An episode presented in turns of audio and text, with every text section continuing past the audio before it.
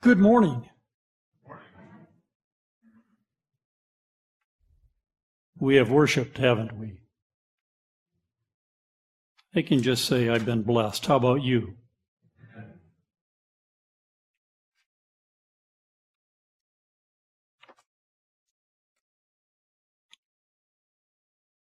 Your children have brought me great joy this morning. I think I counted 28 and missed a few even then. Have you worshiped?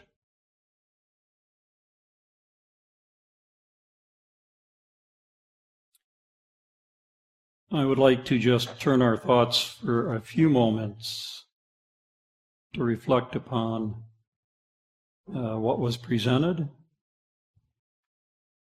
The three joys this morning in the stories uh, story of Jesus. As I reflected on it uh, this week, there were actually three different messages that came to mind with nine different points in, and I said, no, that's not going to work today. Let's try maybe one with three points, and I said, that's probably not going to work today. So we will just in summary fashion look at uh, the story. I think there are three joys that uh, draw out of the story of Christ's birth. The problem is that we live in a very complex world because none of our days are filled with complete joy. It seems we have joy for a moment, and then we have frustration. We have hope, and we have despair. It seems at one moment everything is going well, and we open up a letter and everything is not going well. It seems we check into the hospital on one day and our firstborn is given to us, a precious gift of life from God. And on another day, we're checking into the hospital and we're not sure what the diagnosis will be. And we live our lives in that tension between hope and joy and hopelessness and uncertainty. Many times we equate the word joy with happiness. I don't believe that that is necessarily a biblical definition of joy.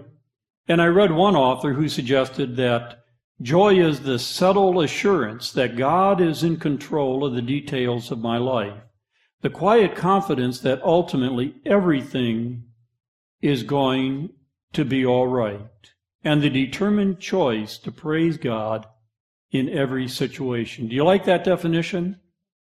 Joy is that quiet assurance that God is in control.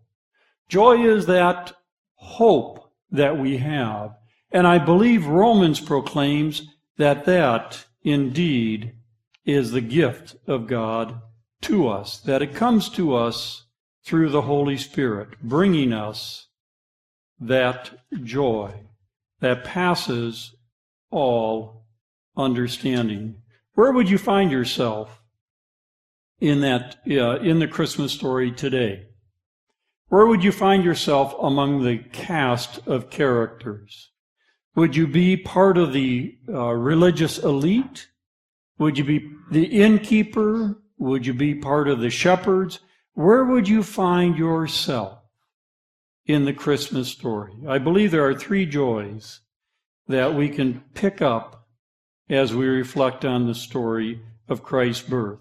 There's the joy of hearing.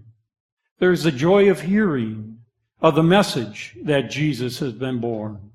There's the joy of receiving that message, and there's the joy of sharing that message with others.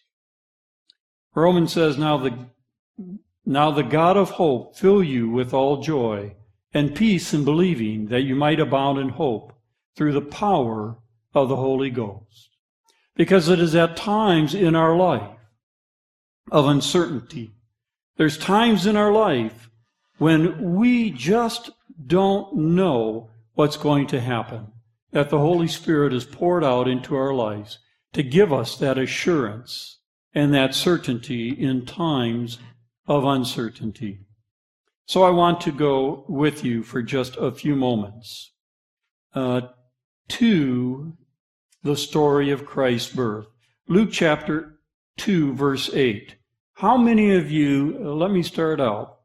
How many of you reflect frequently on the birth of Christ? Raise your hand. I just want to see if you can raise your hand as we start. Everybody raise your hand. Okay. So we find that we find there the story in Luke chapter 2 verse 8, and there were in the same country shepherds abiding in the field, keeping watch over their flock by night. And lo the angel of the Lord came upon them, and the glory of the Lord shone around about them. And they were so afraid, and the angel said unto them, Fear not, for behold, I bring you good tidings and great joy, which shall be to all people. For unto you is born this day in the city of David a Savior, which is Christ the Lord. And this shall be a sign unto you. You shall find the babe wrapped in swaddling clothes, lying in a manger. And so we have the story told. Fear not, for I bring you, the Bible says, good tidings and what? What does it say? Great joy. Great joy that will fill the heart. There's great joy in hearing and receiving that message. You shall find him wrapped in swaddling clothes, lying in the manger.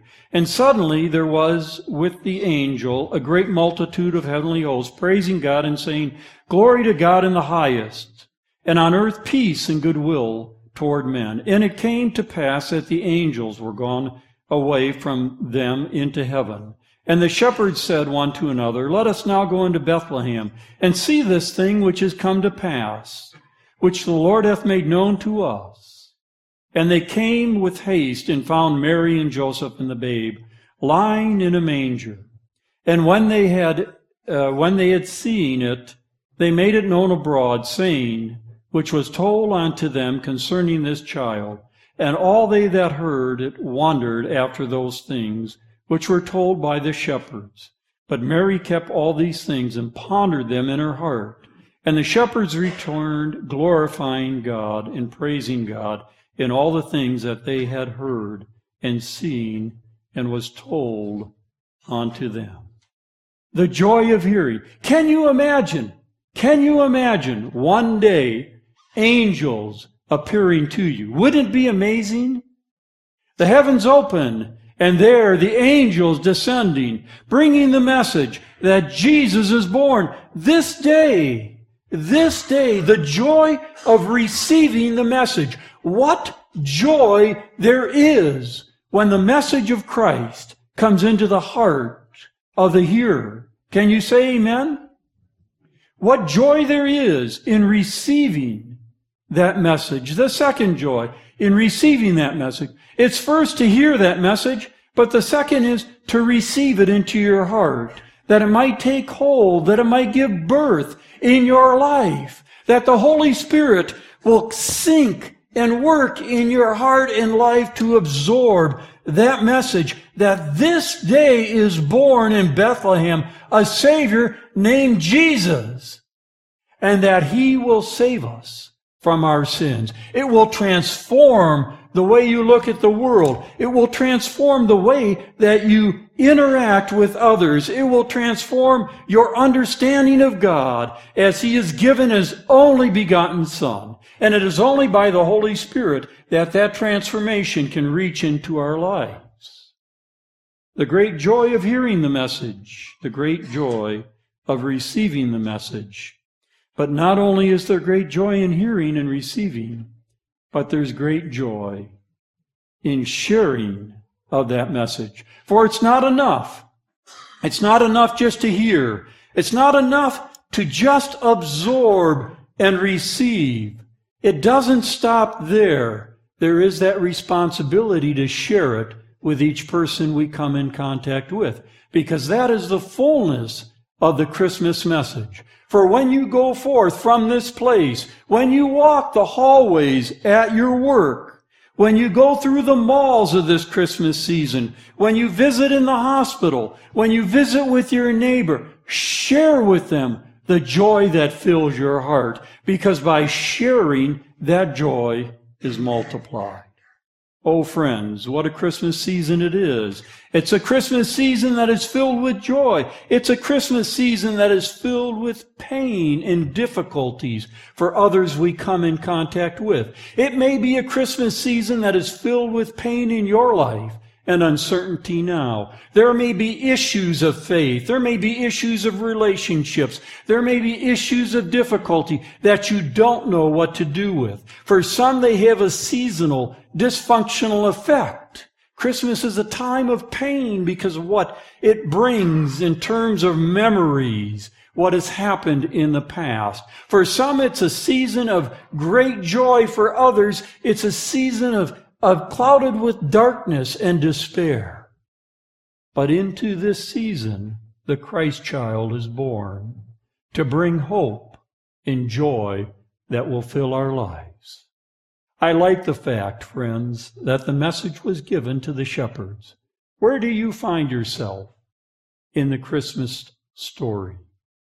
I'm wondering, do you find yourself as one seeking, looking for the Savior? One who has heard the message?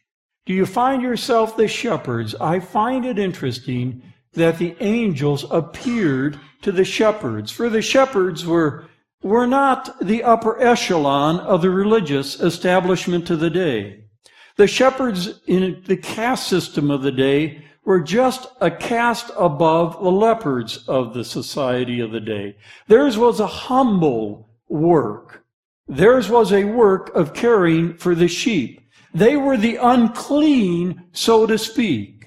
They were not permitted to go into the sacred places of the religious elite because of their caste and their working with the sheep. It's a strange oxymoron, so to speak, from a theological standpoint.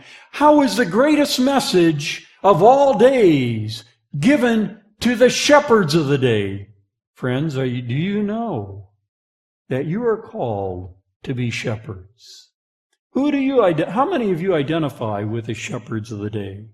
How many of you identify with the shepherds? One or two? How many of you identify with the religious elite. How many of you identify with a part of the story that hasn't been alluded to, sinners in need of Jesus? And some of you would like to identify with something else. The good news today, friends, the goodwill that's spoken of here today, brings us joy and the certainty that whatever comes into our lives, the joy is we have a Savior, Christ our Lord, born in Bethlehem, and by the presence of the Holy Spirit, the hope that may not be in your heart as I speak can be planted there by the power of the Holy Spirit. So that as you go forth from this place, that joy at two o'clock in the morning when you wake up, pondering the affairs of life and what's going to happen. How is it all going to work out? Give, gives way from uncertainty when Jesus comes quietly into your life to give you the certainty that you are not alone, but unto you is a born a Savior this day in Bethlehem, that the joy that he brings might live in your heart as you receive it today with the hope of sharing it with others that you come in contact with. I have been amazingly blessed as your children have shared with us today. Have you? I've been amazingly blessed to hear them share that message. I sat with, I, am probably going to have to pick up my proverbial buttons from the front pew as they popped off. Just with uh, such joy and pride. There's really a community of believers here I'm straying a moment just from a message to express my appreciation uh, to those who led out this morning in our worship service. Linda Scotto has done an amazing job in our children's ministry and the adults that have assisted this morning. But what amazed me was the great love that the Lord has for our community. Because as I sat and looked in the face of these children, they are the reason for the church to raise and provide a community in which the next generation, as they open their hearts to the Lord, their lives might be drawn closer to Him. They've done an amazing job in leading us out in worship today, haven't they? There is something so, I'm, I'm just speaking from my heart for a moment.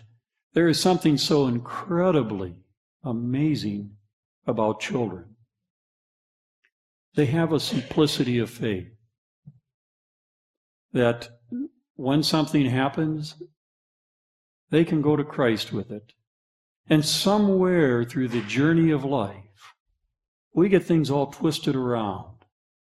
And life becomes more complex. And we need to go back to that simplicity of faith that says, Lord, I don't understand all of life. I don't understand all of this goodwill, all of this amazing grace that you would give your only begotten Son to enter into this world to die on the cross for me. But Father, when I come to Jesus today, I come with that desire that you would place that joy into the hollowness and into the hole that I find in my heart and in my life at times. I come with the assurance, Lord, that that goodwill that comes from your throne of grace through his life is my claim today.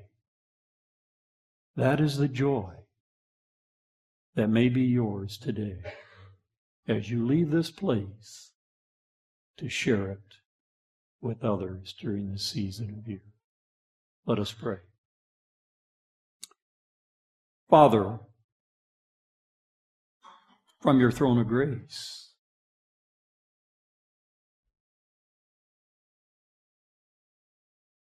you sent Christ into this world.